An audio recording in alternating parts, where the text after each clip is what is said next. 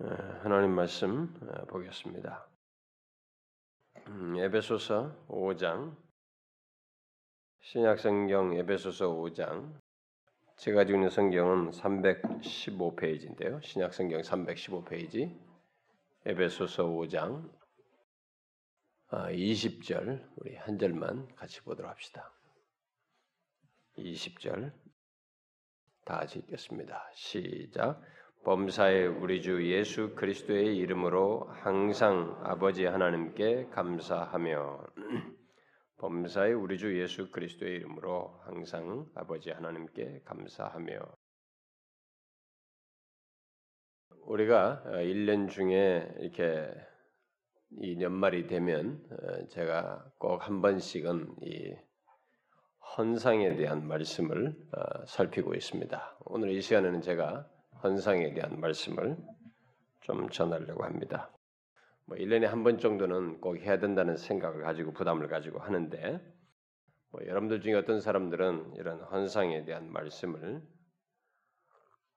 듣기 힘들어 할 수도 있어요. 헌상에 대한 말씀이 사람들은 이게 뭔가 교회가 무슨 본색을 드리는 거 아니냐 뭐 이런 식으로 생각하는데 제가 지금까지 헌상에 대한 설교한 것을 여러분들이 잘 들어보시면 어, 여러분들이 그게 우리의 신앙에 너무 중요한 부분을 차지하고 있는데 그것이 성경적으로 바르게 되어야 하고 또 그것을 통해서 우리가 은혜와 복을 제대로 또 누려야 하기 때문에 저는 성경적으로 이런 것들을 오늘날 우리가 이런 부분에서 잘못되고 있는 것도 우리들의 생각도 잘못되어 있고 또 교회 안에서 잘못 적용되고 있는 것들을 우리가 좀 고쳐서 우리 각자가 좀 바르게 헌상을 하고 그 안에서 은혜를 누리기 위해서 제가 1년에 한 번 정도는 어, 이런 말씀을 살피는 것입니다. 헌상이라고 하는 것은 우리가 이게 보통 우리는 교회에서 헌금이라는 단어만 씁니다. 금전을 드리는 거죠. 물질을 드리는 것으로만 주로 그런 용어를 쓰는데 헌상이라는 것은 물질만을 드리는 것이 아니고 우리 자신을 하나님께 올려 드린다는 그런 의미로서 한자적인 용어로서 쓰는데 이런 걸 이제 잘 안 쓰는 용어죠. 근데 이제 가장 그래도 보편적으로 포괄적으로 쓸 수 있는 용어여서 이 단어를 쓰게 되는데요. 그러니까 우리의 물질만이 아니고 우리의 시간과 아, 이런 어떤 재능과 실력 모든 것들 우리에게 있는 결국 나 자신의 모든 것을 드리는 것에 대한 내용이라고 볼 수 있겠습니다. 아, 나름 어, 신을 섬기는 이 모든 종교는 신에 대한 뭔가를 바치는 의식을 다 가지고 있습니다. 여러분들이 아시겠지만 모든 종교는 소위 우리가 헌금하는 뭐 이런 것에 해당하는 일종의 그런 종교적인 행동들을 다 가지고 있습니다. 심지어 사이비 종교들도 어, 뭔가를 어, 그 바치는 행동을 다 가지고 있죠. 어, 여러분은 우리들이 하나님께 헌상하는 것이 다른 종교에서 뭔가 이 바치는 것과 근본적으로 다르다는 것을 아시고 헌상하는지 잘 모르겠어요. 음, 이것을 분명히 알아셔야 되는데 근본적으로 다릅니다. 에, 보통 이 교회 오기 전에 다른 종교에 머물렀던 사람들이 있습니다. 우리나라 같은 경우는 토속적으로 불교에 지금 나이 드신 세대들은 옛날에 불교에 다 불교에 소속돼 있다가 왔습니다. 요즘 젊은 세대들은 또 예, 이렇게 또 다시 어, 불교로 가는 어떤 사람들도 있다고 하는데 그러니까 우리 옛날 세대들은 불교에서 이렇게 왔던 사람들이 많아서 이 불교에서 하던 방식을 가지고 이렇게 뭔가 하나님 앞에 드리는 이런 행동을 하는데 근본적으로 다릅니다. 우리는 그런 부분에 대해서 성경적으로 수정을 받을 필요가 있어요. 실제로 저는 이 교인들 속에서 어, 이게 뭐 하나님께 일종의 뭐 헌상하는 것을 자신이 이방 종교에서 이전 종교라든가 또 다른 이방 종교 사람들과 별로 차이가 없는 것처럼 여기고 하나님께 이게 바치는 그런 사람들이 있는 것으로 알아요. 아, 그리고 다른 종교에서처럼 뭔가를 이렇게 바칠 때는 항상 기대 심리가 있습니다. 다른 종교는 이렇게 뭔가를 바칠 때 이렇게 함으로써 기대하는 바가 있습니다. 재난을 막고 어, 위험으로부터 보호를 받고 이렇게 안전을 이렇게 확립하고 또 복을 얻기 위한 그런 것이 있는데 교회 안에 들어와서 하나님 앞에 헌상하는 사람들도 자기가 뭐 수고를 하든 시간을 들이든 뭔가 헌신을 한답시고 나름대로 뭔가를 드리며 또 물질을 드리고 헌금을 하든 간에 이런 걸 할 때 뭔가를 얻고자 하는 마음으로 헌금을 하고 정성을 드리는 이런 사람들이 교회 안에 제법 있는 줄 압니다.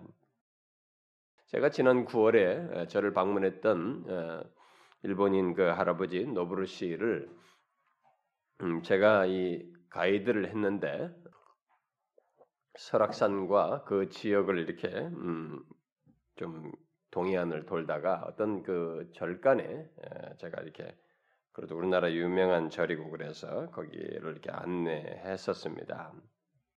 근데 그절 어, 앞에 기와 같은 거 뭐 보통 다 있지 않습니까? 이 기와를 기증하시어 가지고 거기다 기와에다가 이름도 새기고 어, 뭐 이게 복을 비는 문구도 실려 있고 뭐 어, 그런 것들이 있는데 기와를 바치라고 하면서 우리가 가니까 우리에게도 하라고 그 제가 그 사람에게 소개를 설명을 하니까 우리에게도 그걸 하라고 권하기도 하고 조금 더 지나가니까 입구에 조그마한 그 어, 기와집 같이 하나 입구에 있는 이제 한그 뭐겠어요 모르겠어요 뭐라고 불러야 될지 집 하나가 있었는데 그절 들어가는 이제 정문으로 들어가는 이제 입구인데 그 입구에 창구에 이제 헌금을 거기서 일종의 받는 그다 마크가 있었어요. 헌금을 여기서 받는다고 그러면서 거기에 크레딧 카드도 된다고 이렇게 써 있는 것이 봤습니다. 그래서 제가 그, 그 양반이 물어보서 제가 크레딧 카드 된다니까 굉장히 굉장히 진보 어,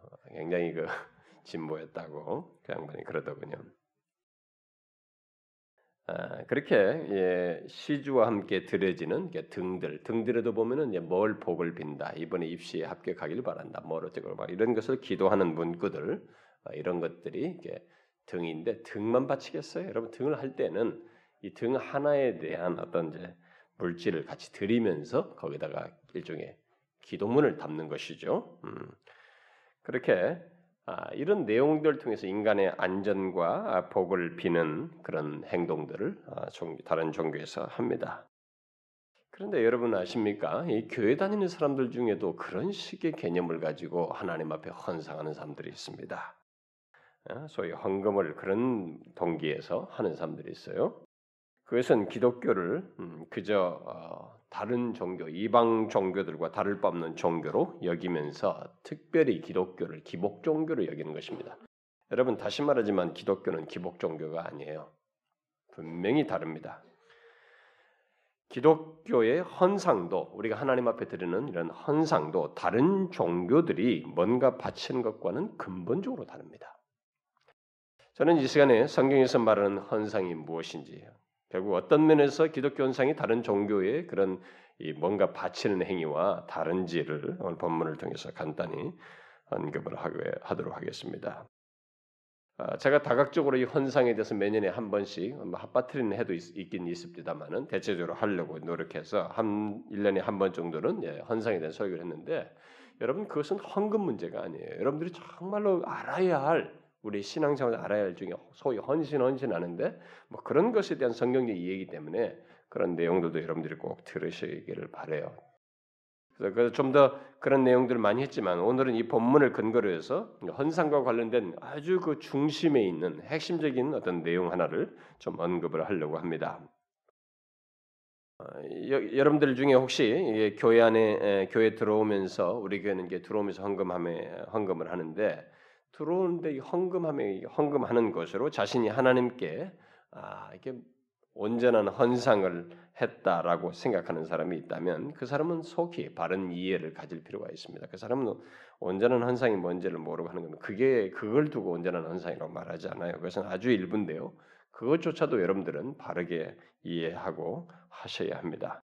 모든 종교들이 신에게 뭔가 바치는 일, 최소한 헌금을 하는 것을 공통적으로 가지고 있는데 사실 그런 모든 풍습은 어, 이 하나님을 믿는 신앙에서 다 기인했다고 볼 수 있습니다. 아담과 하와가 타락한 이후에 가인과 아벨에게 가르쳐서 하나님께 헌상하며 이렇게 자신들의 뭔가를 드리는 그런 태도를 취했던 것에서 인간은 이런 신을 찾는 데서 뭔가를 바친다는 행위를 자연스럽게 결국 갖게 됐다고 볼 수 있어요. 그런데 다른 종교들은 신에게 뭔가 바치는 이 외형만 계속 유지해 왔던 것입니다. 그것을 이 신과의 어떤 관계 같은 것은 둘째치더라도 자신들 안에서 그럴 필요를 느꼈고 그것을 통해서 뭔가 신에게서 기대하는 것이 있기 때문에 막고 위험을 막고 재난을 막고 도움을 받고 이런 것을 막고 또 복을 받겠다고 하는 그런 기복적인 생각 속에서 자기 쪽에서 취하는 것이어서 실제 성경에서 인간이 최초부터 하나님께 뭔가를 환상하게 될 때 가졌던 그 핵심적인 내용 속에서 이 환상이라는 것이 있는데 이 내용은 빠뜨리고 이런 껍데기만 결국 갖게 됐다고 볼 수 있습니다. 자, 그것을 단적으로 알 수 있는 것이 뭐냐? 핵심적으로 말해 주시는 게 뭐냐면 이방 종교에서 바치는 행위는 아무리 어, 신을 얘기하고 뭐 무슨 신 뭐 어떻고 거기에 대해서 어떤 자기들의 종교적인 열심과 사랑을 운운해도 결국 그 중심에 자기가 중심이에요. 인간이 그 중심에 있다는 것에서 우리는 어, 이들이 이들의 헌상이 껍데기라고 하는 것을 알 수가 있습니다. 그것은 인류 최초부터 있었던 어, 일종의 성경에서 말했던 헌상과는 완전히 다른 것입니다. 본래 하나님께 대한 헌상, 성경에서 말하는 헌상은 그 중심이 인간이 아닙니다. 하나님이에요. 하나님입니다. 오늘 본문은 바로 그 사실을 가장 핵심적으로 그것도 더 이 신약 시대에서 더 완성된 의미 속에서 핵심적인 것을 말을 해주고 있습니다. 본문에서 바울은 범사의 우리 주 예수 그리스도의 이름으로 항상 아버지 하나님께 감사하라 이렇게 말하고 있습니다. 이것을 골로새서에 보낸 편지 속에서 이와 같은 내용을 똑같이 골로새 사람들에게도 하는데 골로새 3장에서는 이렇게 말합니다.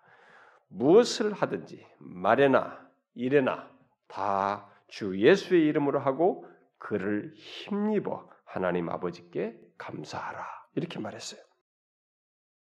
이 두 내용에서 범사에 또 무엇이든지 말에나 일에나 하나님께 감사한다라는 이 말 속에는 이것은 헌상적인 내용을 내포하고 있는 것입니다. 그러니까 우리의 모든 것을 하나님께 드리는 삶이라고 하는 것은 헌상이라고 하는 것을 어, 내포해서 말을 하고 있는 것입니다.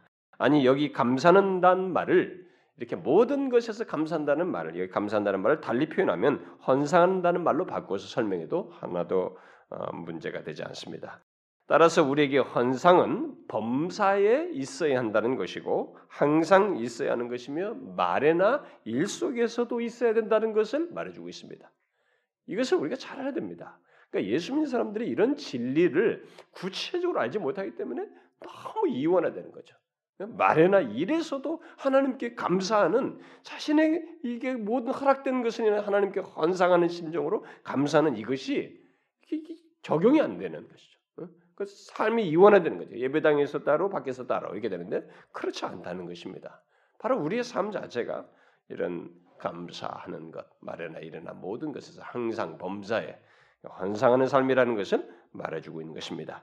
그런데 본문에서 이 헌상, 기독교 헌상의 차별성을 가장 선명하게 말해주는 내용은 하나님께 감사한다라는 이 말보다도 그것도 있겠습니다. 그 내용도 중요한 부분을 찾아겠으나 그것보다도 우리 주 예수 그리스도의 이름으로라는 말이에요. 우리 주 예수 그리스도의 이름으로 하라는 것입니다. 골로새 3장에서도 주 예수의 이름으로 하고 그를 힘입어라고 말을 하고 있습니다. 이것이 기독교 헌상을 특징짓는 아주 중요한 핵심적인 내용입니다. 이것은 기독교 헌상이 다른 종교에서 어, 신에게 바치는 행위와 구별된다고 하는 완전히 다르다고 하는 것을 말해주는 아주 중요한 내용입니다. 여러분은 이런 선명한 차이를 알고 하나님 앞에 헌상을 하고 있는지 이 시간에 어, 확인해 보시기를 바라요. 하나님의 말씀에 따른 헌상, 예수 그리스도의 이름으로 하는 온전한 헌상을 하고 있는지를 여러분들이 확인하시고 꼭 그런 헌상을 하셔야 됩니다. 만일 그렇게 하지 않으면서 우리 어, 하지 않으면서 뭔가를 하나님 앞에 드리고 자기가 막 열심을 내서 소위 어떤 하는 음, 뭔가를 바치는 헌상은 그것이 무엇이든지 무익해요. 다른 종교와 다를 바 없는 그런 것이 되고 맙니다. 그래서 여러분들이 정령 기독교 안에서 신앙생활을 하게 될 때는 우리가 분명히 시간을 드리고 어? 능, 재능을 드리고 이렇게 하나님 앞에 물질을 드리는데 이런 것들이 제대로 온전하게 하나님과 교감 속에서 있고 그것이 하나님께서 기뻐하시고 즐거워하시고 또 우리에게 은혜를 주시고 복을 주시고 또 그것을 또 하나님께 우리는 감사하는 이런 교감 있는 것을 가져야 되기 때문에 바르게 알고 하셔야 한다는 것입니다. 우리가 하면서도 이방 종교 사람과 다를 바 없이 함으로써 참 무익한 것이 돼서는 안 되잖아요. 어? 뭐 헌금하면서 뭔가 하는 것만 가지고 막 해가지고 얘기할 것이 아니라 그것을 통해서 하나님이 얼마나 우리와 복된 교제를 하는, 하시는지를 알고 여러분들이 성경대로 온전하게 해야 된다 이 말입니다. 그래서 이 시간에 이것을 정확히 알고 우리의 신앙과 삶에서 중요한 부분을 차지하고 있는 헌상을 온전하게 하기를 바래요. 저는 이 본문을 통해서 이방 종교의 그 바치는 행위와 근본적으로 다른 기독교 헌상의 특징을 세 가지만 이 본문을 통해서 언급을 하고 싶습니다. 자, 첫 번째는 기독교 헌상은 어떤 재난을 막고 또 화를 면하고 어떤 또 더 잘 되기 위해서 복을 얻기 위해서 하는 것이 아니고 본문에서 말한 바대로 받은 것에 대한 감사로서 하는 것입니다. 기독교 헌상은 받은 것에 대한 감사로서 하는 거예요. 감사는 뭐가 있어서 하는 거예요, 여러분. 감사로서 하는 것입니다. 일반 종교는 보통 그게 아니에요. 신을 달래든지 어떻게 해서 뭐 신과의 어떤 그 어, 감동을 시키든지 그래서 재난과 화를 면하고 자신들이 안전을 얻겠다는 것입니다. 여러분 뭐 제가 옛날에 우리 전세집 좀 찾아보려고 옛날에 돌아다닐 때도 보면 집 보면 입구에 무슨 가위 같은 거 걸어놓고 막 달리잖아요. 이게 막 그런 거 있고 별 그런 거지 왜냐면 재난을 막겠다는 거예요. 그리고 무슨 이사할 때도 뭐 손 없는 날 무슨 뭐 이런 얘기인데 나는 뭐 그런 거 상관없는 날죠. 돈 이사병도 더 싸잖아요. 우리는요. 어. 그렇게 해도 아무런 문제가 없습니다. 우리는. 근데 그 사람들은 그런 것이 있는 날 이사해야 복을 받고 뭐 한다 우리 그런데 그게 뭐냐면 다 그런 날에 무슨 재난이 있을 거라는 거죠. 위험들 그런 것들을 막으려고 하는 것입니다. 그러니까 신에 대한 두려움이 있어요. 이들은 이방 종교는 항상 이 두려움 때문에 그러니까 기독교를 그런 식으로 취급하는 겁니다. 어떤 일반 학자들은 종교는 다 그런 성격이 있다 보니까 일반 종교, 기독교도 결국은 자기들 두려워서 인간이 만들어낸 신이다. 그렇지 않아요. 기독교는 분명히 하나님께서 자기 자신을 계시하신 내용에 근거한데 두려움이 아니에요. 하나님과 인격적인 관계 속에서 자신을 나타내신 그런 다른 종교예요. 사실 다른 내용을 담고 있습니다. 이 환상에서도 마찬가지입니다. 우리는 안전을 확보하기 위해서 또 어떤 복을 얻기 위해서 재난을 피하기 위해서 뭔가를 바치는 그런 종교가 아닙니다. 그건 일반 종교, 세상 종교들이에요. 그래서 일반 종교들은 다분히 나, 뭔가를 바치는 나, 나의 안전과 복을 위해서 이렇게 뭔가를 바침으로써 그 원인과 이유, 이 뭔가를 바치는 것의 원인과 이유를 사실 나에게 둡니다. 나를 중심에 둬요. 인간에게 둔다는 것입니다. 물론 요즘 이제 한국 불교가 바뀌고 있습니다. 여러분 한국 불교는요 많이 바뀐 겁니다. 원래 불교에 자신들의 본래 불교의 냄새에서 많이 벗어나서 엄청난 그러니까 바뀔 수밖에 없는 것이 예, 그 종교의 어떤 구심점이 뭐 계시적 성격이 있는 게 아니라 인간의 그 사상들이 자꾸 가, 가중돼 있기 때문에 바뀔 수밖에 없어요. 사람들이 막다 하지만 중심적으로는 뭐 내면을 향해서 나를 찾고 뭘 찾고 하지만은 지금 현재 불교, 한국 불교는 다른 다른 나라의 불교보다도 더 많이 현실화됐죠. 그래서 이 포교원들도 많이 들어와서 이렇게 하고 있습니다만은 요즘 한, 한국 불교는 예, 본래 불교로부터 어, 많이 발전해서 어쩌면은 더 말해서 정확하게 말하면 변질되어서 수행자들이 예, 각 각자가 이렇게 수행을 해서 뭐 열반의 세계에 들어가고 부처가 되는 것이 아니라 어, 이 고타마 시타르트죠. 원래 부처죠. 부처를 경배하는 쪽으로 바꾸고 있어요. 제가 이번에도 집회 가서 그 어, 숙소에 머물렀는데 거기에 이제 이 사람들이 어느새 그렇게 발전해서 어쨌든 기독교를 다 따라삽니다. 예, 자신들이 기독교에 감사한다고 하니까요. 요즘은 그 대표들이 이렇게 말을 합니다. 기독교가 우리들에게 이 현실 종교로 정착하도록 너무 큰 기회를 했다는 것이죠.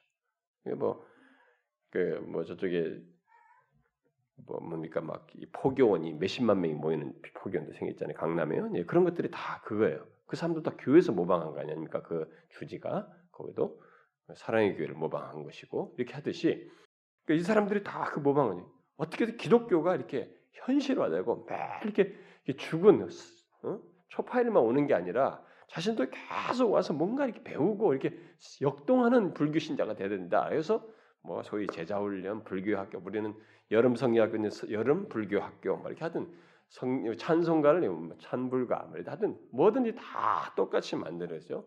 그래서 호텔에도 성경이 있는데 기도원 성경 옛날에 다 있었지 않습니까? 성경밖에 없어요. 요즘은 이제 불교 경전이 있더라고요.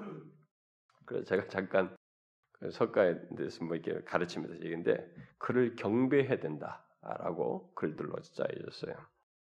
그러니까 이제는 예, 이 본래 처음에 이 부처가 원하지 않는 것을 하고 있습니다. 이들이 어? 자신들 그렇게 숭배하기를 원치 않았어요. 자기는 그런데 이제는 그를 경배해야 하는 그리고 경배하고 또 그로부터 보호와 도움을 얻는 곳으로 이렇게 한국 불교는 발전했습니다. 그렇게 해야 어쩌면은 이 종교성이 더 이렇게 발전하게 돼요. 그리고 호소력도 갖고 이렇게 뭡니까 현실 기복적인 이 유익을 얻을 수가 있죠. 그러니까 오히려 정상적인 종교는요. 오늘 기독교도 자꾸 사람들에게 맞추니까 오히려 사람이 늘어나는 것이에요. 음? 사도 시대나 선지자 시대나 하나님의 바른 진리를 말하면 사람이 오히려 안 와요. 안 따릅니다. 예수님께서 진리 말할 때 다 떠나거든요. 이렇게. 그것이 성격이 맞아요. 그러니까 그게 다른 종교에서도 그런 것이에요. 다른 종교에서도. 그들도 나름대로 뭔가 이렇게 바르게 한다 그런답시고 하면은 인기가 없거든 대중적으로. 그렇게 자꾸 현실화 기복 종교로 바뀌는 것입니다. 그래서 이렇게 부처를 그런 식으로 자꾸 발전해 가지 않나 싶어요. 그런데 요즘 불교는 그렇게 바뀌어가고 있습니다만은 사실 기독교 헌상은 다른 종교들도 마찬가지. 다른 종교들은 어, 나에게 된단 말이죠. 바치는 자, 나에게 중심을 두는데 기독교 헌상은 아닙니다. 기독교 헌상은 나에게 그 원인을 두고 있지 않아요. 기독교의 헌상은 내가 아닌 하나님께 그 헌상하에 헌상의 이유를 근거를 두고 있습니다. 그래서 내가 잘 되기 위해서 또 내가 안전하기 위해서 또 내가 무엇을 얻기 위해서 바치라고 성경은 말하지 않습니다. 너희들의 안전을 위해서 너희들이 복 얻기 위해서 뭔가를 하기 위해서 그것을 나에게 구심점을 두고 바치라고 하지 않아요. 오히려 성경에서 말하는 헌상의 핵심은 모든 내용은 하나님께서 우리를 위해서 이렇게 이렇게 했으니 감사하라라는 것입니다. 그게 시편 기자들이 다 노래하는 것입니다. 본문의 내용도 여기 에베소서 1장 아니 5장에서 말한 것도 1장에서 말한 내용 이후에 나온 것입니다. 성부 성자 성령 하나님께서 우리를 어떻게 선택하여 구원하셨는지를 얘기한 다음에 적용적으로 나오는 것입니다. 그렇게 기독교 헌상은 감사할 이유가 있어서 하는 것입니다. 그런데 그 이유를 성경은 크게 두 가지로 말하고 있죠. 우리에게 감사할 이유를 하나는 하나님께서 우리의 삶에 보편적으로 베푸는 일반 은총, 일반 은총을 베푸신 것 때문에 다시 말해서 우리의 삶의 모든 것 필요를 허락하신 것을 인해서 감사할 것을 말하고 있습니다. 우리에게 오늘의 건강을 주시고 삶의 환경을 주시고 또 재물을 얻을 수 있는 능을 주시고 우리에게 이 마음의 위로를 얻을 수 있는 동료들과 기, 이 가족을 주시고 또 가족을 지키시고 매년 얻을 수 있는 이 농산물을 어, 우리가 얻어 먹게 하시고 필요를 주시고 이런 것들이 우리 재반 삶의 여정에 내가 지금 생존해 있다라고 할 때는 하나님이 호흡을 주신다는 것이요 건강을 주신다는 것이요 삶의 환경을 준다는 것이요 뭔가를 우리에게 허락하고 있다는 해와 비를 내리셔서 이렇게 악인과 의인에게 주듯이 우리 모두가 그런 일반적인 은총을 입고 있기 때문에 성경은 우리에게 하나님께 감사할 것, 헌상할 것을 말합니다. 시편 136편에서도 말하지 않습니까? 모든 육체에게 식물을 주신 이에게 감사하라. 그의 인자하심이 영원하미로다. 우리에게 식물을 주시는 그 하나님께 감사하는데 그것이 하나님의 인자하심이라는 거죠. 이런 일반적인 하나님의 은총 때문에 곧 하나님 때문에 우리는 하나님께 감사하고 헌상을 해야 된다는 것이 성경이에요. 그게 기독교 헌상입니다. 나에게 있지 않아요. 헌상의 이유가 하나님께 있습니다. 또 기독교 헌상은 그 이유만을 말하지 않습니다. 더 특별한 이유를 말하고 있죠. 뭡니까? 우리가 더 특별한 이유 때문에 하나님께 감사하고 헌상해야 된다고 성경은 말합니다. 그게 뭐예요? 여기 에베소서 1장에서부터 줄곧 말하는 내용이죠. 우리를 택하여 죄에서 구속하신 구원의 은혜 때문에 헌상할 것을 얘기합니다. 오늘 본문도 바로 그 문맥에서 더 일차적인 강조점이 있어요. 그래서 시편 기자들도 보면 이스라엘 백성들에게 너희들을 택하여 구원해내신 하나님께 감사할 것을 얘기합니다. 그것은 우리가 시편에서 많이 볼 수 있어요. 이스라엘을 그들 중에서 곧 애굽에서 인도하여 내신 이에게 감사하라라고 하면서 그런 특별한 구원을 인하여 감사하고 헌상할 것을 말하고 있습니다. 여러분은 지금 이런 헌상을 하고 있습니까? 하나님께서 자신에게 일반적인 은혜와 이런 특별한 구속의 은혜를 주셨다는 것 때문에 감사하느냐는 거예요. 헌상을 하냐는 것입니다. 이것을 알기 전까지는 여러분들은 진실한 신자가 아닐 수 있어요. 여러분 교회를 아직 이런 걸 몰라도요. 교회 오면 어, 헌금해야 되는 거구나. 불교도 가고 어디 가도 다 해보거든요. 그러니까 아, 교회도 올 때는 또 헌금해야 되는 거야. 가지고 아직 하나님도 몰라요. 그런데 막 헌금하면서 헌금 내는 사람들이 있거든요. 음? 여러분 그것은 여러분들이 지금 모르고 하는 것입니다. 시주하듯이 하는 거죠. 뭘? 아니에요, 여러분. 기독교 헌상은 하나님께서 베푸신 은혜에 대한 감사를 가지고 하는 거예요. 감사의 헌상입니다. 이게 분명해야 돼요. 그 차별 다른 점을 여러분들이 아셔야 됩니다. 여러분들이 나오, 예배에 나오는 것에서부터 이렇게 시간을 주일날에도 뭐 할 거 있거든요. 그게 그런 게 아니라 나의 삶을 주신 분이시기 때문에 일주일 내내 주신 분이시기 때문에 이렇게 구별된 시간을 가지고 시간을 구별해서 드리고 또 주신 것을 이렇게 떼어서 드리고 떼어내는 것 중에 뭐 헌상, 헌금하는 것 자체가 그렇지만 그런 것들을 표정적으로 말해준 게 11조 같은 거 아닙니까? 이게 떼는 거 아닙니까? 구별해서. 그래서 자신에게 물질을 드릴 때 우리는 하나님의 일반 은총과 특별한 구속의 은혜 때문에 감사하고 헌상하는 것입니다. 이것이 기독교 헌상이에요. 만약 여러분들이 그렇게 하지 않고 내가 이것을 바치면 하나님께서 이렇게 축복하겠지? 이렇게 복 주겠지? 또 내가 이렇게 바치지 않으면 보나마나 이 사업이 안 될 거야. 응? 또 내게 화가 있을지도 몰라. 재난 당할지도 몰라. 이렇게 생각하면서 드린다면 여러분들은 잘못하는 것입니다. 여러분들 중에 교회 오래 다니는데도 11조 안 하면서 잘 지내는 사람 있잖아요. 아무런 문제 없죠? 적당히 살고 있죠? 이걸 내면 복 주겠지 안 주겠지 이런 동기는 하나님과 관련된 헌상이 아니에요, 여러분. 여러분들은 어떤 식으로든 그것은 여러분들은 지금 하나님이라는 이름을 쓰고 있지만 다른 신 대하듯이 하나님께 대하면서 소위 이런 헌금 행위를 하고 있는 것입니다. 그런 사람은 하나님의 말씀대로 헌상하는 게 아니기 때문에 제대로 이 계시를 따라서 배워야 돼요. 은혜에 감사해서 헌상을 하는 이방 종교와 분명히 다른 그런 헌상을 해야 됩니다. 껍데기 헌상을 해서는 안 되는 것입니다. 우리 그리스도인들은 헌상할 이유가 분명히 있습니다. 우리는 하나님께 감사할 이유를 분명히 가지고 있어요. 내가 원인이 아닙니다. 은혜를 베푸신 하나님을 인하여서 감사함으로 나의 몸과 시간과 재능과 이 모든 것을 대표성 있는 일부를 떼어서 드리는 것이에요, 여러분.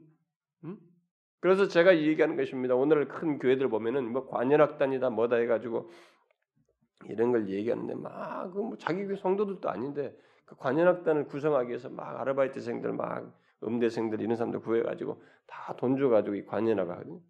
잘못됐어요. 그렇게 하는 거 아니에요, 여러분.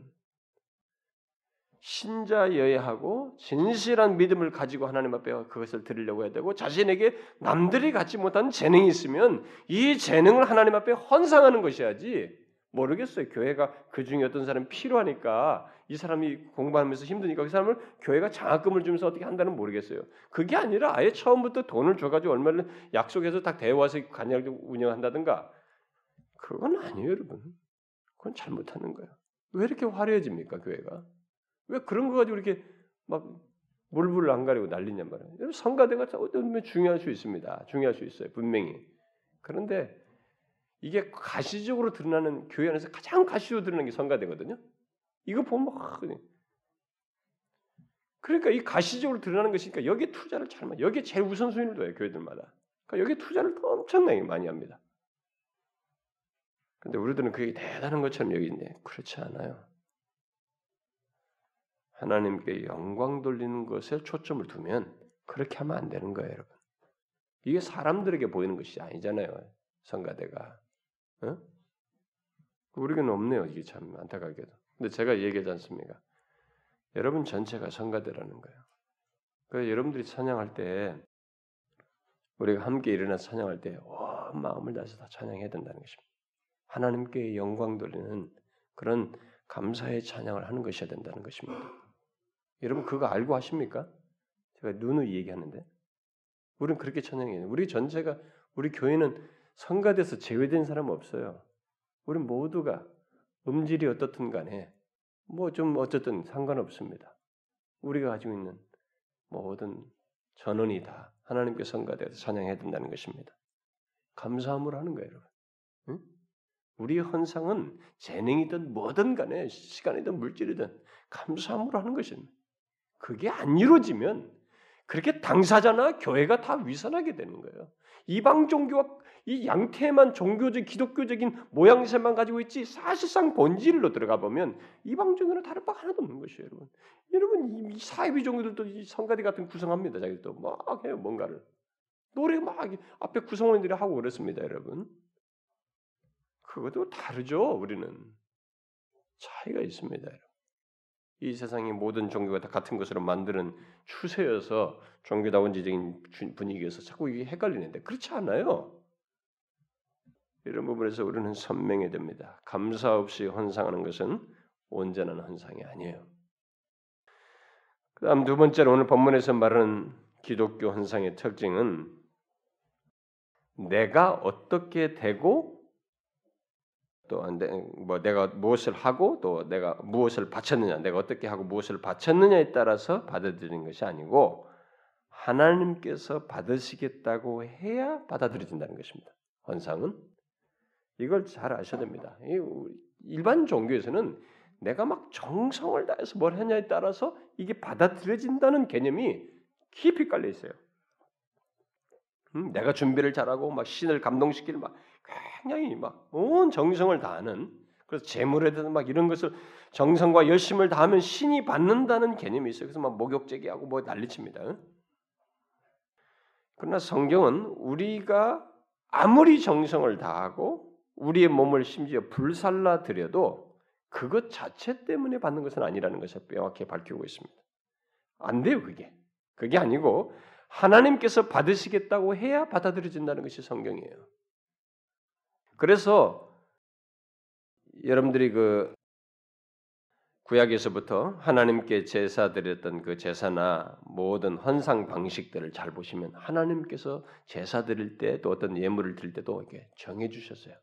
자신이 방식을 정했습니다. 그리고 그 방식대로 하라고 한 것입니다. 우리 방식대로 되는 것도 아니에요. 내가 어떻게 하느냐에 따라 되는 게 아닙니다. 나로부터 기인한 것으로 되지 않아요. 그럼에도 불구하고 우리는 이방 종교인들처럼 정성이 지극하면 하나님이 받으실 것이다라고 생각합니다. 우리가 지성이면 감천이다 이렇게 돼 우리 옛날부터 배웠거든요. 지극정성이면은 감동받는다. 이게 사람들 사이 통용되는 얘기를 신에게 얘기하죠. 막 옛날에 어른들 보면 물 떠놓고 막 새벽부터 일어나 빌었다고요. 흰 옷 입고 말 목욕하고. 응? 지극정성 다음에는 하나님이 받을 것, 신이 감동할 것이다. 근데 그 개념을 꼭 그대로 교회 안에 들어가지고 그것을 굉장히 중요시 여겨요. 아니 최우선적으로 여깁니다. 여러분 물론 기독교도 마음의 정성을 얘기합니다. 어, 인색함으로 해서는 안 된다. 너희들이 진실한 마음으로 해야 된다. 그래서 어떤 정성의 요소를 분명히 강조하고 있어요 내용으로. 그러나 그것은 부분적이고 부차적입니다. 하나님께서 받으시는 것은 그것 정성이 있기 때문에 그 자체 때문에 받는 것은 아니라는 것이 성경이에요. 그럼 뭐냐? 하나님께서 받으시는 헌상은 그럼 어떤 헌상이라는 것인가? 오늘 본문에서 밝히고 있습니다. 뭐예요, 여러분? 답을 말해 보세요. 어떻게 바뀌어요? 하나님께서 받으시는 수 있는 헌상은 뭐라는 것입니까? 예? 맞습니다. 주 예수 그리스도의 이름으로 헌상하는 거예요. 골로새서 말씀대로 하면 주 예수의 이름으로 하고 그를 힘입어 하는 것입니다. 하나님께서는 우리의 조건만으로 조건만으로는 우리가 드리는 그 어떤 것도 받지 않습니다. 이걸 명확히 알고 여러분들 헌상 행위를 하셔야 됩니다. 기독교의 헌상은 다르다는 것에 대해서 하나님의 계시를 따라서 명확히 하셔야 돼요, 여러분. 제발 다른 종교 사듯이 툭툭툭 하면 안 되는 것입니다. 그런 거 아니에요, 여러분. 분명히 다릅니다. 우리의 조건만으로는 안 됩니다. 우리의 말과 일에서 지극정성을 드러내어도 우리 시간과 물질 아니 나의 모든 것을 드려도 그것만으로는 하나님께서 받지 않으셔요. 하나님께서 우리의 헌상을 받으시는 것은 예수 그리스도의 이름으로 헌상할 때 또 그를 힘입어서 헌상할 때 받으십니다. 그러면 여러분들은 질문을 하시겠죠. 예수 그리스도의 이름으로 한다는 게 뭐냐 그러면 이게 도대체 예수 그리스도를 헌상한다. 그를 힘입어 한다는 게 뭐냐? 이름은 예수 그리스도 자신의 표현이죠. 그러니까 예수 그리스도의 이름이라는 것은 예수 그리스도 자신을 뜻한다고 생각하면 됩니다.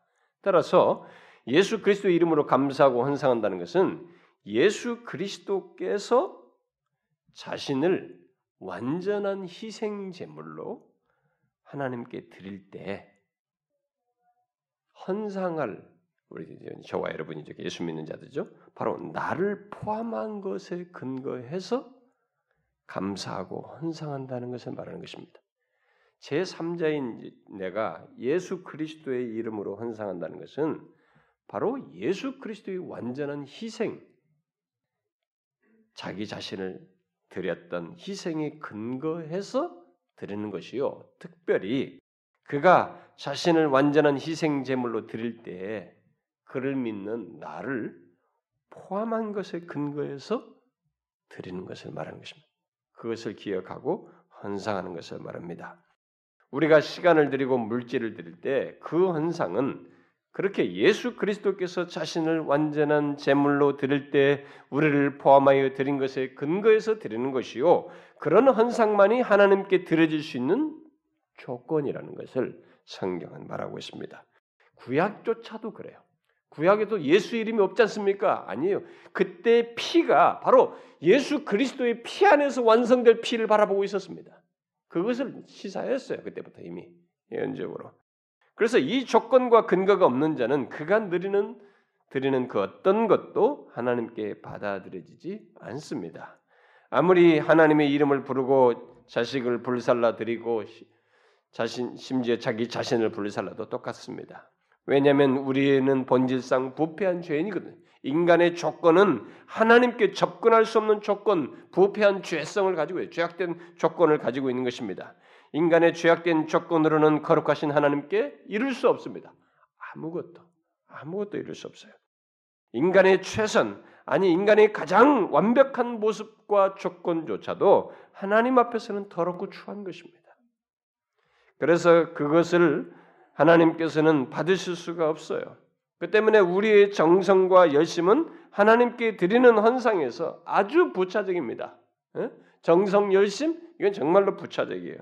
우리의 현상이 하나님께 받아들여지면 오직 예수 그리스도의 이름으로 그분이 완전한 희생 제물이 되셔서 나를 품으신 조건 아래서 하는 것이어야 해요. 여러분들이 이것을 이론으로 생각하면 안 됩니다. 이건 정확한 사실이에요. 하나님을 그렇게 대할 수 없어요. 우리 조건으로 이 예수 그리스도 없이 조건을 우리 스스로의 조건으로 대할 수 없어요. 가까이 갈 수 없습니다. 접근할 수 없어요. 여러분들은 이 사실을 아십니까? 그래서 우리가 기도할 때도 예수 그리스도 이름으로 하잖아요.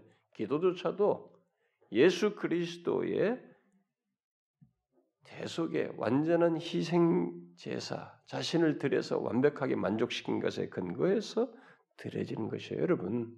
어? 다른 데서 하는 기도 행위하고 같지 모든 종교는 이런 종교 형태들 다 기도 행위가 다 있단 말이에요. 그러니까 그런 기도 행위가 다른 것입니다. 우리의 기도는 예수 그리스도의 이름으로 하잖아요. 똑같은 것입니다. 그러니까 우리의 모든 것, 곧 기도를 비롯해서 우리의 모든 헌상, 우리의 말과 일에서 하나님께 드려지는 것들이 하나님께 받아들여지는 것은 오직 예수 그리스도의 이름으로 드릴 때요 그의 공로에 근거해서 드릴 때입니다. 어떻습니까? 여러분들은 이 사실을 알고 헌상합니까? 이 사실을 알고 헌상하십니까? 자신이 잘나서 하나님께 받아들여지는 것이 아니고 또 내가 정성이 지극해서 하나님께 받아들이는 것이 아니고 또 내가 많이 드렸으니까 여러분 많이 드릴 때 그건 굉장히 뿌듯하거든요. 그리고 그게 엄청나게 어렵게 여기 어려운 것이기 때문에 자기에게 있어서는 많이 드리기 때문에 받아들일 수 있다고 생각을 우리가 해요. 여러분 그렇게 생각하십니까? 아닙니다. 예수 그리스도께서 그를 믿는 우리를 품고 십자가에 달려 죽으심으로써 완벽한 제물이 되셨기 때문에 우리의 기도와 헌상과 모든 것이 하나님께 드려지는 것입니다. 그래서 넌 크리스찬은 이 예수 그리스도와 관계가 없는 자는 예수 그리스도의 이름으로 드리는 상태가 아닌 자는 그의 어떤 예물도 하나님께 미치지 않아요. 드려지지 않습니다. 이것을 아셔야 합니다. 이방 종교들은 자신의 죄악된 조건 그대로 신에게 드릴 수 있고 그것이 받아들여진다고 믿고 있습니다. 그러니까 인간 범주를 못 넘어서는 신이 돼버려요. 비록 자신이 죄악되고 부정해도 신에게 뭔가 바치는 데 있어서 정성이 지극하면 된다는 것이 그들의 생각입니다. 그러나 성경은 인간의 자연적인 조건으로는 그 어떤 것도 하나님께 드려줄 수 없고 오직 죄악된 우리 자신을 품는 십자가의 죽음, 완벽한 그리스도의 공로에 근거해서 헌상할 때만 받아들여진다. 그 얘기를 하는 것입니다. 오늘 본문도. 그래서 예수 그리스도의 이름으로 감사. 아니 그냥 감사라는 말만 해도 충분하거든요. 근데 왜 예수 그리스도 이름으로 해요? 그거예요, 여러분. 아예 그래서 범사에 항상 무엇을 하든지 모든 것이 망라되어 있습니다. 여러분 범사 항상 무엇을 하든지 심지어 말이든 일이든 다 해요. 우리 삶의 영역에. 이 모든 것이 다 주 예수의 이름으로 하라는 거예요. 주 예수의 이름으로 감사하라는 것입니다. 그를 힘입어서 감사, 감사하고 헌상하라는 것입니다. 이렇게 얘기하는 거예요. 그게 안 된다는 것입니다. 예수 그리스도를 통하지 않고는 그분의 공로에 근거하지 않으면 우리의 말이며 행실이며 무엇이든지 어떤 것도 범사의 어떤 것조차도 하나님과 관련성을 가질 수 없고 그에게 드려질 수 없다는 거예요. 감사의 내용이 될 수가 없다는 것입니다. 이렇게 우리의 신앙의 중심에는 절대적으로 그리스도가 계셔요. 예수 그리스도의 구속이 있습니다. 우리의 헌상에 헌상이 하나님께 받아들일 수 있는 것은 우리가 가지고 있는 조건 때문이 아니고 바로 이 예수 그리스도 오직 예수 그리스도 그분 때문입니다. 이것을 여러분들이 혹시라도 아 그래 그렇고 그렇구나 이론으로 알면 안 됩니다. 이게 사실이에요. 저와 여러분의 헌상이 하나님께 받아들일 수 있는 전제 조건이요 실제적인 내용입니다. 정말로 그 조건을 갖지 않는 자는 하나님께서 받지 않아요. 받지 않습니다, 여러분. 확인해 볼 수 있어요, 여러분들이. 받지 않아요. 그러므로 우리는 기도할 때뿐만 아니라 헌상할 때마다 예수 그리스도의 이름으로 해야 됩니다. 그분의 공로의 근거에서 해야 됩니다. 그래서 우리는 이렇게 말해야 되겠죠. 하나님, 저는 자격이 없습니다. 제가 가지고 있는 아무리 많이 들어도 이것이 하나님께 헌상의 조건이 되지 않습니다. 저희 헌상들은 온전치 못합니다. 그러나 예수 그리스도께서 저를 받으신 것에 근거해서 곧 예수 그리스도의 완벽한 희생 제사의 근거에서 드립니다. 받아 주십시오. 예수 그리스도의 이름 안에서 그분 안에서 저를 받아 주옵소서. 일이 해야 되는 것입니다. 그것이 예수 그리스도의 이름으로 감사하는 것이고 헌상하는 거예요. 이렇게 기독교는 완벽한 중보자, 곧 완벽한 하나님이요 완전한 사람이신 예수 그리스도의 구속해 하신 공로, 그래서 우리의 헌상을 받으심직하게 하신 예수 그리스도의 중보 속에서 헌상을 한다는 면에서 모든 종교와 다릅니다. 그분을 통하지 않고는 헌상이 이루어지지 않는다는 면에서 그리고 그가 우리의 헌상할 수 있는 완벽한 조건을 이루셨다는 면에서 그의 이름으로 한다는 면에서 우리는 다른 종교와 달라요. 다른 종교 헌상과 완전히 다릅니다. 여러분 아십니까? 이것을 아셔요? 이것을 아시고 헌상하십니까? 어때요, 여러분? 여러분들은 이런 내용 참 재미없죠? 응? 아, 나를 위하시고 복 주시고 할렐루야 하면 좋아하고 여러분이 실제적 유익을 얻으시는 길이에요. 응? 정말로 하나님은 이 조건 안에서 우리를 만나십니다. 우리는 자격이 없어요, 여러분. 정말로 안 됩니다. 헌상이고 뭐고 아무것도 안 돼요. 여러분들이 이런 헌상을 하셔야 됩니다. 마지막으로 한 가지를 더 덧붙이면 기독교 헌상은 하나님과의 인격적인 관계 속에서 하나님께 대한 이해와 믿음을 가지고 하는 것입니다. 그런 면에서 달라요. 본문을 보면 그저 하나님께 감사하라라고 하지 않고 뭐예요? 뭐라고 말했어요? 하나님 아버지께 감사라고 말하고 있습니다. 골로새서도 똑같이 그렇게 말하고 있어요. 무엇입니까? 우리의 헌상은 막연한 신인에게 드리는 게 아니에요. 어? 일방적인 것도 아닙니다. 우리를 자녀로 대하시고 우리를 아버 우리 우리들이 그를 아버지로 아는 이 아버지와의 자녀의 이해와 공감 속에서 인격적인 교통 속에서 관계 속에서 드리는 헌상이라는 것을 말하고 있는 것입니다. 따라서 헌상은 여러분들이 일방적으로 하고 이렇게 뭐 어떤 것을 기대하는 또 막연하게 하는 뭐 이방 종교에서는 그렇거든요. 일방적으로 하고 또 막연해요 정말. 어? 그리고 요행스럽기까지 합니다. 뭐 이렇게 했으니까 뭐가 있겠지. 신이 예측 불가능하거든요. 이렇게 뭐가 되겠지. 요행스럽게 이렇게 하는 것이 아니고 우리는 나의 모든 것을 아시는 하나님께 교감 속에 사는 것입니다. 그분에 대한 신뢰 속에 사는 거예요. 어? 그분이 나를 아시고 나의 삶의 모든 것을 관여해 계신다는 걸 알고 신뢰 속에서는 감사하는 것입니다. 이방 종교들의 헌상 속에는 그런 인격적인 이해나 교감이 없어요. 그들의 신은 정말로 예측 불가능합니다. 그러니까 어떻게 어떻게 무슨 재앙을 내릴지 모르니까 막 해야 돼요 이쪽에서 얼마나 막연합니까? 그러나 우리가 아버지와 자식 사이의 인격적인 관계에 대해서 알고 있듯이 하나님과 우리 사이는 서로 알고 교통하는 관계입니다. 우리는 우리에게 은혜 베푸시는 하나님 아버지께 헌상을 통해서 감사와 영광을 돌리고 하나님 아버지께서는 우리를 예수 그리스도 안에서 기뻐하십니다. 기뻐하셔요. 돌보십니다. 필요를 주십니다. 풍성케 하십니다. 이렇게 교통이 있어요. 여러분은 헌상할 때 이렇게 나를 아시는 아버지 하나님께 감사하는 교감 속에서 하고 있습니까? 헌상하는 것을 독립적인 행동으로 하는 것이 아니라 하나님을 알고 그에게 감사하는 교감 속에서 교통 속에서 드리고 있냐는 거예요. 어떻습니까? 여러분은 헌상할 때 예배할 때 시간을 드리고 특히 물질을 드릴 때 11조를 구별하여 드릴 때 자신의 아버지 되신 하나님을 생각하며 감사함으로 드립니까? 어떻습니까?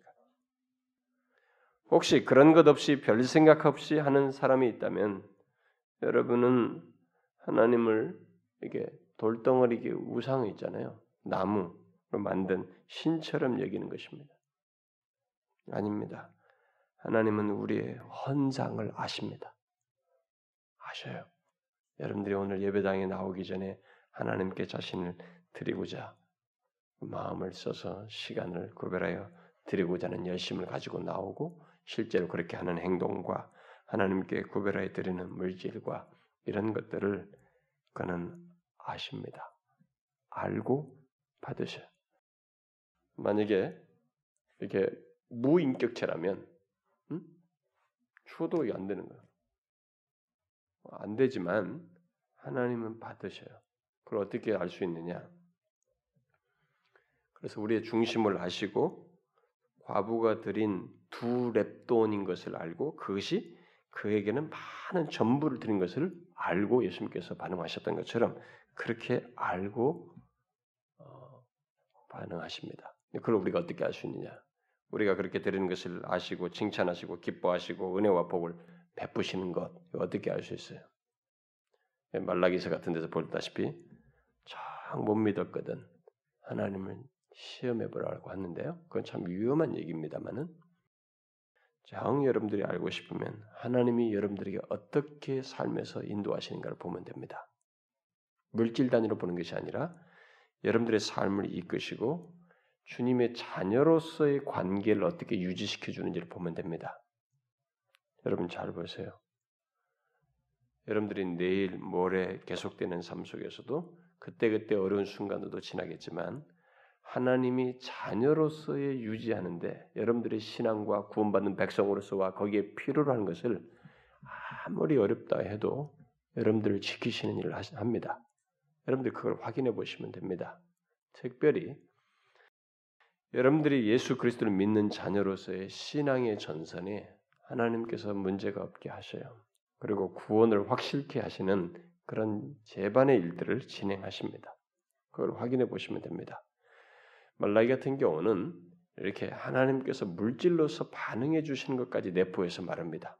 좋아요. 그것도 해볼 수 있습니다. 하나님께서 이렇게 자기 백성들에게 인격적인 교감 속에서 어떻게 하시는 분인지 뭐 이렇게 투자했으니 이렇게 주십시오 그런 개념이 아니라 인격적인 관계 속에 있는 분이 어떻게 증명하는지를 나의 삶의 필요를 채우시는 것까지도 어, 시험해 볼 수 있는 것으로 시사하고 있는데 좋아요. 그게 그렇게 믿음 있는 행동은 아니겠습니다만 그것조차도 할 수 있습니다. 보세요. 하십니다, 하나님. 여러분들 지나온 삶을 보세요. 여러분들이 많은 힘들다고 여기면서 하나님 앞에 간구할 때 그 기간에 여러분들의 신앙은 단련시키긴 했지만은 그 상황을 어떻게 패스했어요? 하나님이 방치했습니까?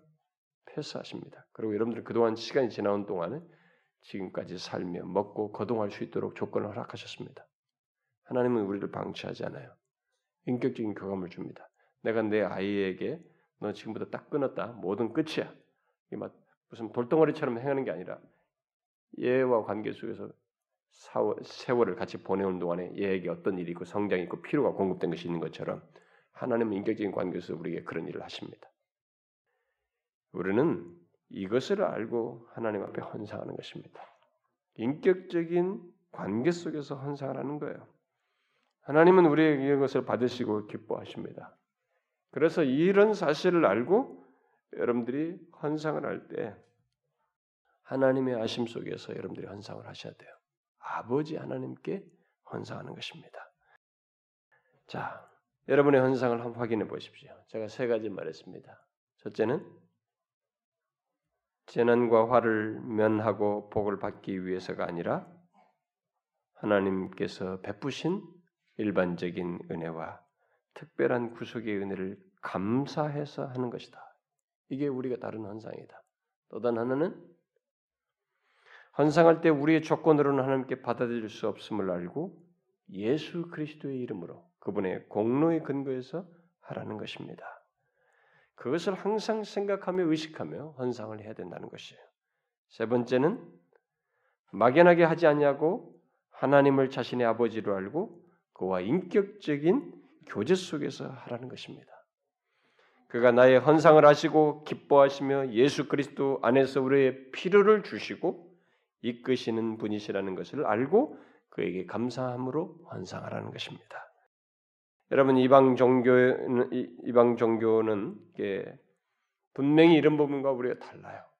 다르기 때문에 우리는 이런 내용에 대해서 진실함으로 해야 됩니다. 만약에 여기 여러분들이 꼭 덧붙이고 싶다면은 정성. 이제 우리는 여기에 뒤따르는 것으로서 정성이 다 붙일 수 있겠습니다. 어? 그것은 진실함으로 하고 싶은 마음에서 표현이겠죠. 여러분들이 그렇게 하시길 바래요. 여러분들이 예배 속에서 헌상을 구체적으로 표현하고 그때 우리의 시간을 드리고 그렇잖아요. 여러분들이 오늘도 뭐, 오늘도 다른 거 할 수 있지만 이게 시간을 구별해 드리고 또 물질을 구별해 드리지 않습니까? 이게 뭡니까? 우리의 전 삶을 주시니까 하나님이신 것을 대표성을 띈 것으로 나타내는 것입니다. 전체에 대한 일부를 뗀 거예요. 그렇죠? 이건 대표성입니다. 전부를 드리는 것이어야 돼요.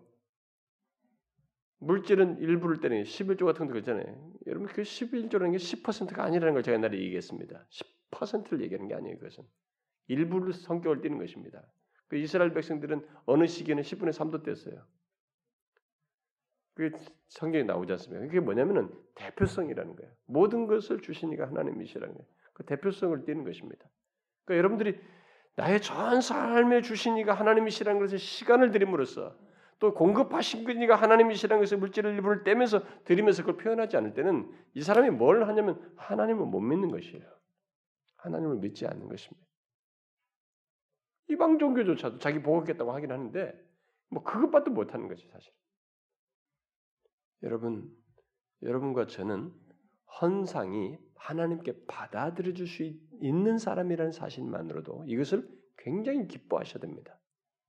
우리는 예수 그리스도 때문에 우리가 드리는 모든 것은 말에나 일에나 이런 것이 하나님께 드려질 수 있어요. 그 조건을 가지고 있습니다. 이 조건이 가벼운 조건이 아니에요. 우리는 최상의 조건을 가지고 있는 것입니다. 작은 것 하나조차도 고운 가루, 비둘기, 형편에 따라서 구약에서부터 말했잖아요. 어떤 사람은 송아지 드릴 수 있지만 조그마한 것밖에 못 드리는 그런데 어쨌든 간에 무엇이든지 자기에게 있는 것을 가지고 하나님 앞에 드릴 때 말까지도 하나님께 드려질 수 있고 이런 것이 미칠 수 있는 것은 예수 그리스도 때문에 그래요. 우리는 그 조건을 가지고 있는 것입니다. 아무나 이 조건을 갖는 건 아니에요. 아무리 종교적인 행동을 열심히 해도 안 된단 말입니다. 그러니까 우리는 이 조건의 특별한 은혜를 입은 자로서 무엇을 하든지 예수 그리스도의 이름으로 하나님께 드려지고 받아들여지는 헌상을 한다는 생각을 하고 환상을 하라는 것입니다. 그래서 제가 여러분들에게 심지어 들어오면서 헌금합니다. 헌금할 때조차도 털성 넣지 말라는 거죠. 멈추어 서서 하나님께 기도하는 시간에도 잠시 하나님께 바친다는 기도도 하고 제가 드리라고 자꾸 하는 것이에요. 언제나 헌상을 하심으로써 하나님께서 그 가운데서 우리에게 교감하시고 이렇게 은혜 베푸시는 것을 여러분들이 경험하시기를 바래요. 저는요, 진짜 하나님이 복 주시는 게 뭐냐 이제 그런 것들을 여러분들이 좀 생생하게 경험했으면 좋겠어요. 세상 사람들과 똑같은 가치 기준을 가지고 복을 운운하지 말고 정말 하나님이 자기 백성에게 복 주시는 게 뭐냐? 제일 일차적인 것은요, 여러분들의 영혼을 부유하게 하시게 잘 되게 하는 것입니다. 그 다음에 하나님께서 그 조건 아래서 다른 것들을 더하십니다. 다른 것이 많이 있는데 영혼이 상막하고 메말라 있잖아요. 그 사람은 복이 아닙니다. 그 사람은 복 있는 사람이 아니에요. 복 받는 상태에 있지 않습니다. 세상 사람들은 그렇게 말하지 않아요. 물질이 잘 되고 뭐가 일이 잘 되면 다 복 받았다 그래. 기독교에서는 그 기준을 제시하지 않습니다. 먼저 하나님과 관계 속에서 영혼이 잘 되는 것을 복으로 규정합니다. 어떻습니까? 여러분들은 우리 교회에서 같이 신앙생활 하면서 이 복을 받고 있습니까? 언제나 헌상을 하는 가운데서 하나님께 감사하는 가운데 먼저 여러분들의 영혼이 잘 되는 복을 경험하고 있습니까? 어때요, 여러분? 이게 먼저 있어야 됩니다. 그러면 여러분들은 다음 조건을 가질 수 있는 가장 좋은 자리에 있습니다. 온전한 헌상 속에서 이런 은혜와 복을 누리길 바래요. 기도합시다. 하나님 아버지, 하나님께 도저히 이룰 수 없고 어떤 것도 바칠 수 없는 또 미칠 수도 없었던 그런 조건을 가진 우리들을 예수 그리스도 안에서 우리를 받아주시고 예수 그리스도의 대속의 완벽한 희생 아래서 우리가 드리는 모든 것을 의로운 제물로 여기며 받으시며 기뻐하시는 하나님, 이런 복된 자를 주셔서 너무 감사합니다. 주여 우리가 분명히 그런 위치와 조건 속에서 하나님께 헌상하는 자인즉 헌상할 때 시간이든 물질이든 우리에게 있는 어떤 것이든 말이든 일이든 하나님께 그런 걸 감사함으로 드릴 때 주여 이방 종교와는 분명히 다른 하나님에 대한 분명한 이해와 믿음을 가지고 예수 그리스도의 이름으로 감사하면서 드리는 저희들 되게 하여 주옵소서. 그래서 하나님이 우리의 삶 속에서 교감하시고 드린 자를 기뻐하시고 또 기 꺼이 은혜 주시고 싶어 하시고 복 주시고 싶어 하시는 그 하나님을 경험하게 하여 주옵소서. 다윗이 하나님께 감사하기를 즐겼을 때 하나님께서 그에게 더 주시고자 하셨던 것처럼 영원히 부유함뿐만 아니라 우리의 필요까지도 더 하시며 우리의 삶에 은혜를 베푸셔서 주의 일을 하기 위한 도구로 삼으시는 역사가 우리 모두에게 있게 하여 주옵소서. 예수 그리스도의 이름으로 기도하옵나이다. 아멘.